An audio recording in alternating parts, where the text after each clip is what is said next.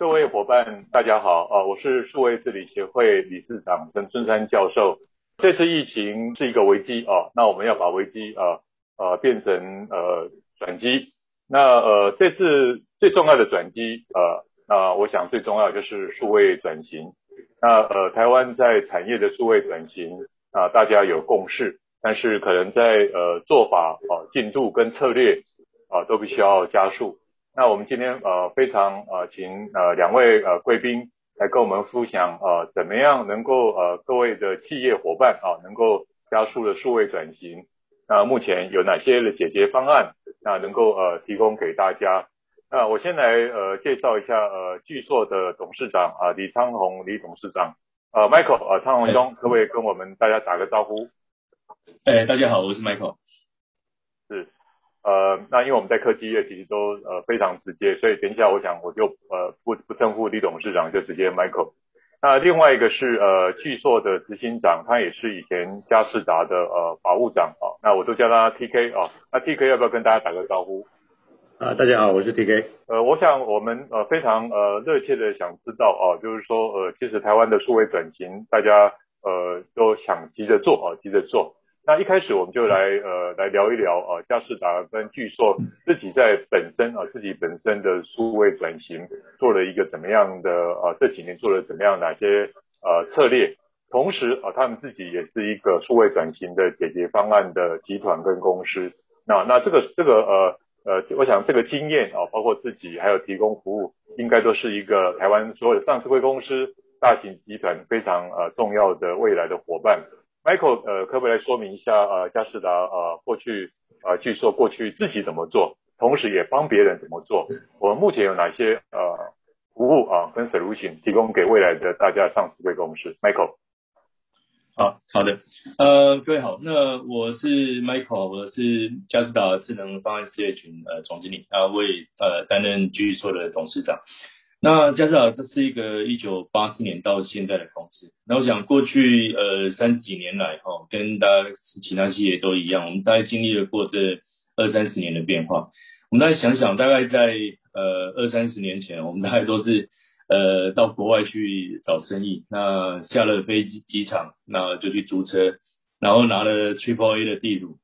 一手拿着地图，一手开车，那真的很危险嘛，常常不小心呃漏。漏看了或者错过了交流道就就回回不来。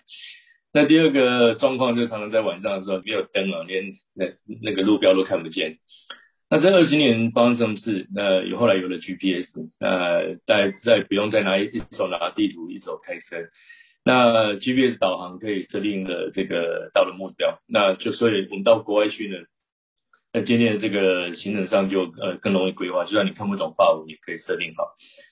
但是后来呢，又来了这个呃这个 Google 的导航啊，所以它上面就包有这个行车资讯，那可以准确的知道呃从点到点的这个时间，呃会不会塞车，要不要改换车道。那有了这个呃 Google 手机上的导航，接上车上的导航之后，也就有了这个自驾车的梦想。既然都可以导航了，为什么车子不自己开？那也就掀起了这个自驾车的风潮。那其实，在整个企业，我们大家看一下啊，我们一直在讨论为什么要数位转型。呃，光一个地图的数位化之后，数位转型的结果，那才产生了这个自驾车的这个需求。同样在企业里面，我们在二三十年来，我们从过去的营运模式，我们大家每天谈的希望能够变成 AI 智能化。那其实我们回到源头去看，第一件事还是要先数位化。那数位化完之后，才有机会自动化，自动化完之后，才有机会变成 AI 智能化。那所以这个其实数位化是呃是数位转型的基础。至于要转型到哪里去，从一张地图数位化之后，到变成自驾车，那这个是一个呃整个环境上的演变，也是大家梦想的实现。我想各个企业也是类似。那佳世达本身呢，在一九八四年到现在，我们投资了不同的产业。呃，从面板业，呃，类似半导体的生产制程，一直到呃医疗产业，还有我们传统的这个呃组装代工业，那再加上我们有智能方案的事业的服务客户的情况下，我们在过去累积了不少的呃内部的方向来辅助我们台湾的呃其他伙伴一起能够数位转型。那这个包含了我们自己常用的制造业，那以及这个学校。那以及 hotel，那还有这个我们自己的医院系统，那希望能够呃促进这个医院的呃效能化。那另外一个，我们也呃积极投入一个比较大家少关注的产业，那其实是餐饮跟零售业。那这次的疫情，大家也可以看得到，如果没有把这个餐饮零售业数化，然后转型都能够呃线上点餐，其实，在疫情的情况下，我们就很难远端去取得呃这些服务。那以上给各位分享。是，呃，我想 Michael 讲得很好，就是呃从过去我们都在国外呃很久，就是说我在国外已经呃。五六年、六七年，那个过程就可以证明，呃，怎么样能够数位化、啊、自动化、智能化这样的一个过程。那呃，可不可以呃举一一两个例子来说明，我们过去真的也帮一些呃传统产业或是科技产业，那么帮他们按照这个流程来做。那尤其是最近的有些什么比较觉得有趣的例子，要不要 Michael 要跟我们分享吗？啊，好的。那个，我想这个例子呃，其实蛮多的哈。那其实整个呃数位化、数位转型的过程，其实我们就希望能够效率提升哈。那其实餐饮零售业这几年的变化是最大的哈。从早期我们餐厅跟居家的这个连接是很小的，除非你走靠近的餐厅，否则你没办法取得这样的服务。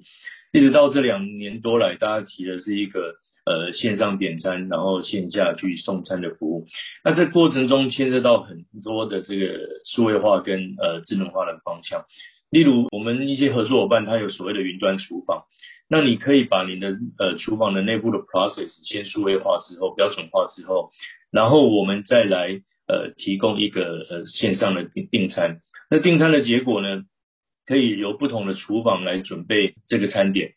靠近服务呃这客户的地方来提供优先的这个服务，那后台的地呃厨房呢也可以整合进去服务。例如说有五个人点同样的菜，那我可不可以一起去做这个呃料理，来减少整个厨房上的 loading？那凡此种种的结果呢，其实这一次的大家因为居家上班大概五呃五六个礼拜了哈，其实大家得到的这个服务呃效果也是相当的好。这个呃相对。呃，三年前这个是一个非常不可思议的事情，所以我们大概在一个呃比较传统的这个餐饮零售业里面，我们呃投入了非常多的呃人员来协助这个餐饮零售业呃提供一个智能化的服务。那以上是我想呃数位转型呃不一定是高科技业，不一定是大产业，那呃中型、小型的呃餐饮业等等都可以去实践。Michael，呃，你在这些服务的过程里面，呃，我想，呃，台湾的厂商其实都很有活力，企业家都呃很有热情跟呃，但是他们对数位转型，有时候在沟通上、资讯上，他们可能都不一定呃一下子能够跟我们能够呃同频率的对接哦。那你有没有你呃可不可以建议呃台湾这些企业在数位转型有没有哪些呃基本的策略，或是有哪些的、呃、我们叫 low map？那么可以慢慢能够呃加速在这个地方增加自己的价值，降低这个成本，那增加客户呃比较好的体验感。Michael 有什么这些策略的建议？是，呃好的，呃其实我们最近这五个星期啊，我想因为台湾的环境呃疫情的关系啊，所以大家几乎每个人都关心的这个呃疫情的发展，那也关心那个缺水。你看大家看一下这两个事情哦，我想缺水最近好像应该解决。第一个，我们都会觉得政府的效率很不好，但是大家去看一下，连水库每个小时的水量是多少，分配给多少的呃厂商用户，它是精准的去控制的。第二个，疫苗有多少支，在每个县市分配是多少，今天每天的呃的配给是多少，它是当天都知道。那我常常在在推数位转型的过程中，我们常常问一下所有的厂商。有多少厂商的执行长知道他今天的库存是多少？也知道他今天进货多少？知道他今天销货多少？知道他做错多少决策，买错多少量？其实这个财务报表上都有写出来，但是都每次年报才看得到。其实我们会觉得政府的效能是不好，但是其实我呃去看了又发现一件事，在数位化之前需要制度化跟标准化。但是政府的机构呢，基本上它没有数位转型上的问题，因为它整个运作上，它在数位化之前的标准化、制度化是非常完善的。我们就看一下一个很大的问题，就是数位转型啊，光我们在在在呃推动的情况下，是人、厂、货三个领域能够作为数位化，然后自动化去智能化。但是有多少公司人、厂、货已经标准化、制度化了？我们光一个人的薪水的给的方式，我们才发现，大部分公司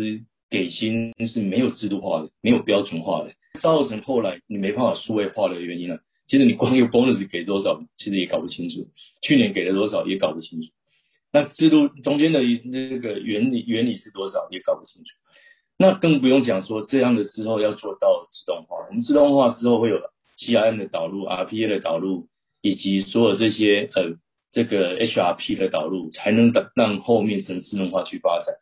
那这个才是我们在过去在呃协助各个厂商，甚至这个学校、医院等等等机构去呃导入的时候遇到最大问题。其实台湾过去四十年来发展，呃，老实说运气很好，不需要太多的标准化跟这个这个制度化就可以过来。但是我们去看一下欧美这个国家，他们一开始都是一个原创公司，原创公司最非最常要求的就是一个必须要能够标准化，而且要能够。制度化之后标准化，然后才能够去做数位化。所以我们会发现，过去从农业时代转工业时代，呃，这个化工呃的工业时代、纺织的工业时代，一直到现在半导体时的的时代，到 SaaS 的时代，其实政府机构它转的很快，制度化跟标准化的出现，所以它导入数位化的情况下，没有很大的问题啊。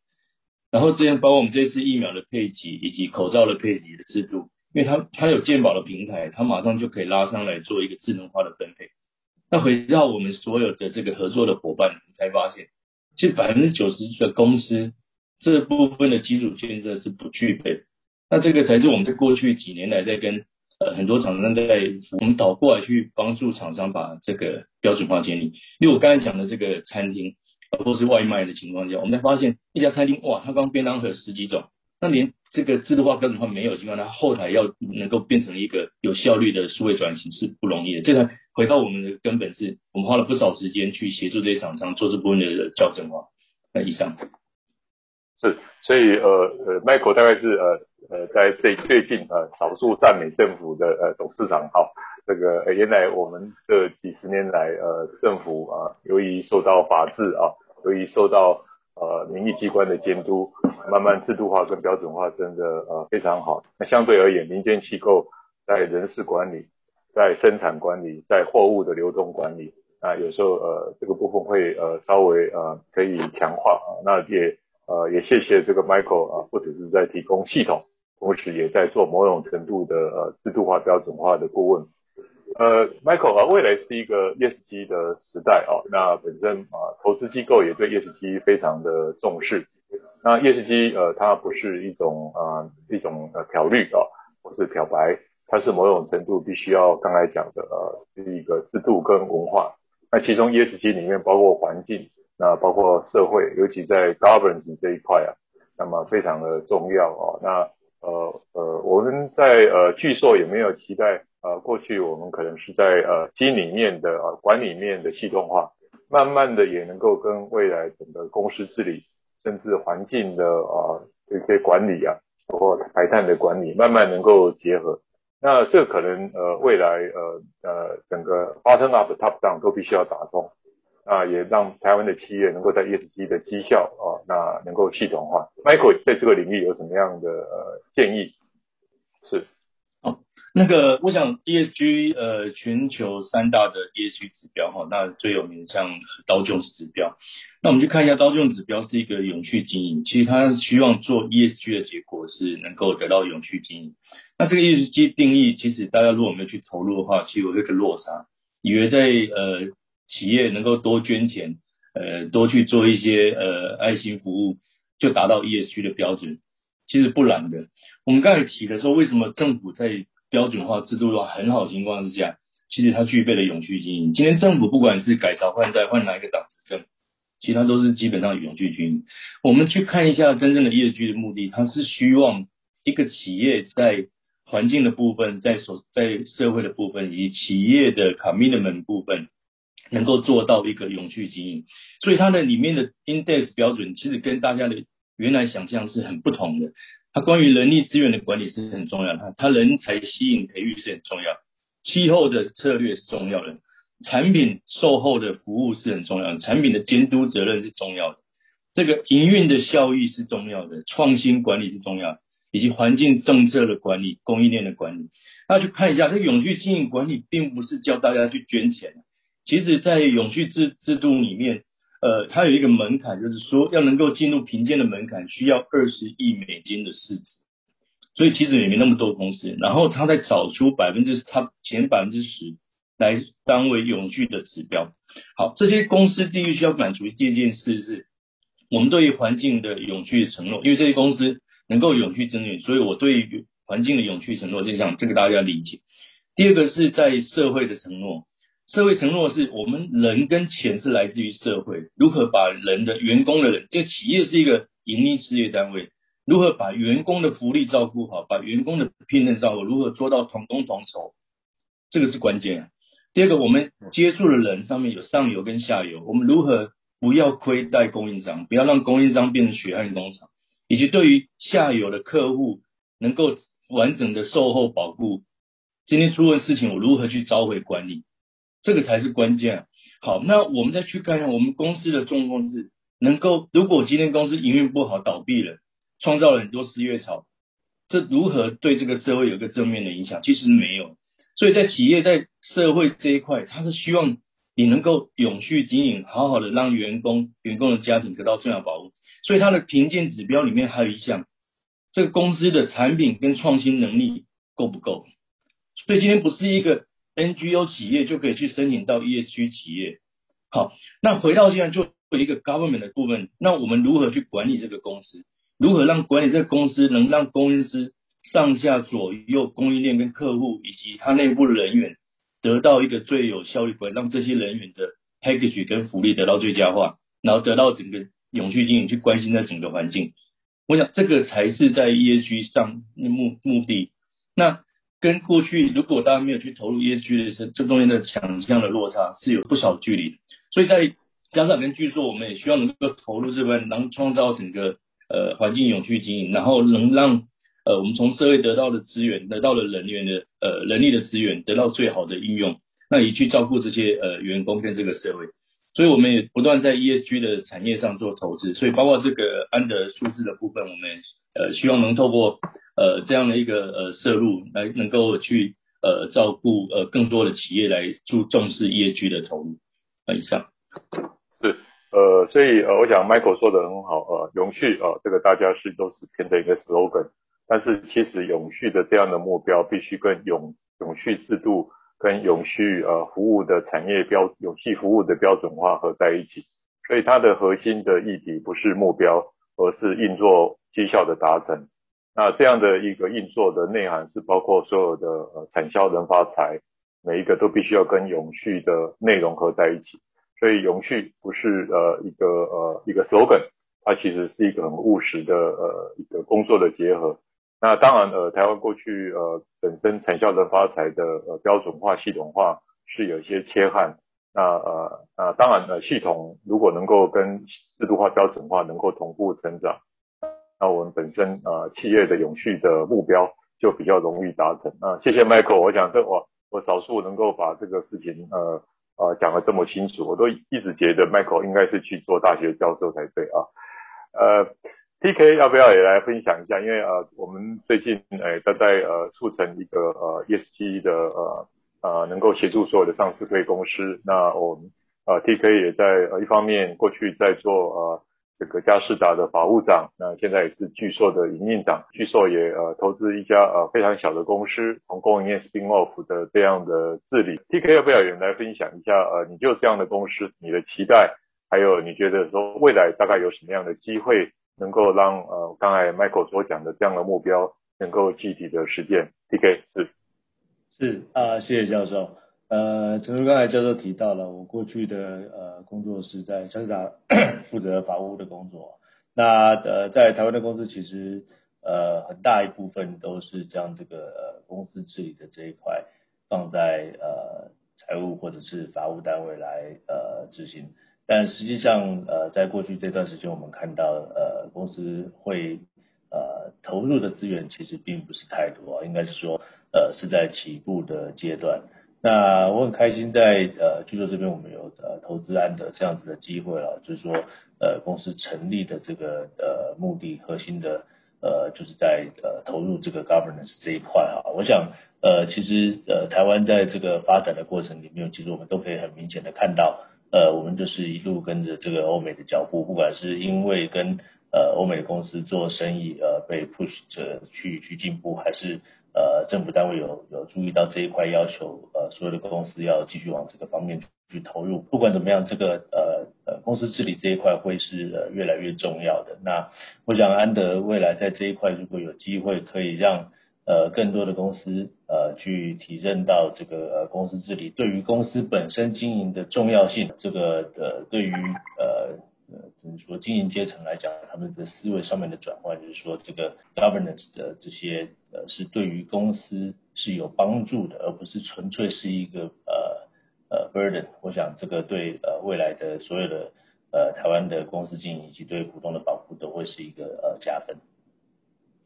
是，呃，我这个 TK 讲的非常好，就是说呃，这里在呃美国的上市公司，那这个是一个必备呃获得信任、获得股东支持的。那呃，这个领域台湾过去呃这个力道稍微呃少一点哦，所以像这次的呃股东会因为疫情而延迟，因为我们没有准备好线上股东会的系统，而导致啊、呃、在七月一号呃呃在这这一个月啊大概其实都没办法解决方案，那我们的法律也是落后的，那我们系统也是落后的，那所以呃台湾其实在治理的呃数位化，那呃线上股东会，那我想这是务必一定要在制度啊跟系统做好。是啊，未来我们要推啊整个呃董事的一个管理啊，能够数位化，我想这个都非常的呃重要。那呃今天非常谢谢呃 Michael 跟 TK 呃对，尤其呃 Michael 提到呃这个呃从产业的转型，怎么样务实能够达到呃数位的转型。Michael 呃最后一个问题小问题，你对技术的期待是什么？那你希望台湾的社会怎么样呃因为技术而不一样？Michael。哦，谢谢谢谢。那我们希望呃，当时投资局说，我们希望有一个平台哈，能够去呃提供呃这个整个台湾企业做数位转型。那未来的数位转型，我们想就大概有几个方向哈。第一个朝向云端化，那以及行动化。像我们这一次的这个疫情的关系，像这个呃股东会，那我们就去到一个问题，如果如如果能够。呃，这个云端化、行动化很多事情可以解决。那第三个能够呃国际化，我们所有的这些制度希望能够跟国际去接轨。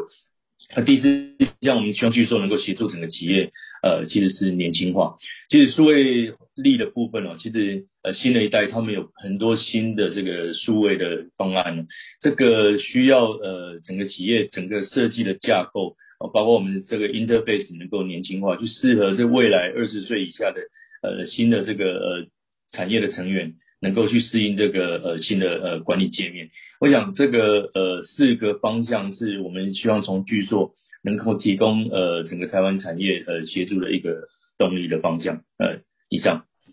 是呃，所以很棒哦，呃，云端化、数位化、国际化、年轻化，所以我到巨硕呃它的这个大门口啊，那有让同仁随时可以唱啊 KTV 啊。所以呃，他们喜欢在快乐中啊寻求工作的目标，我想这也是一个数位化的另外一个氛围跟环境。那呃，今天呃非常谢谢啊、这个 Michael 啊还有 DK 啊，让我们在数位转型觉得更有信心，觉得更有希望。那也希望大家一起让台湾更好，借由我们数位化的梦想。谢谢两位，谢谢。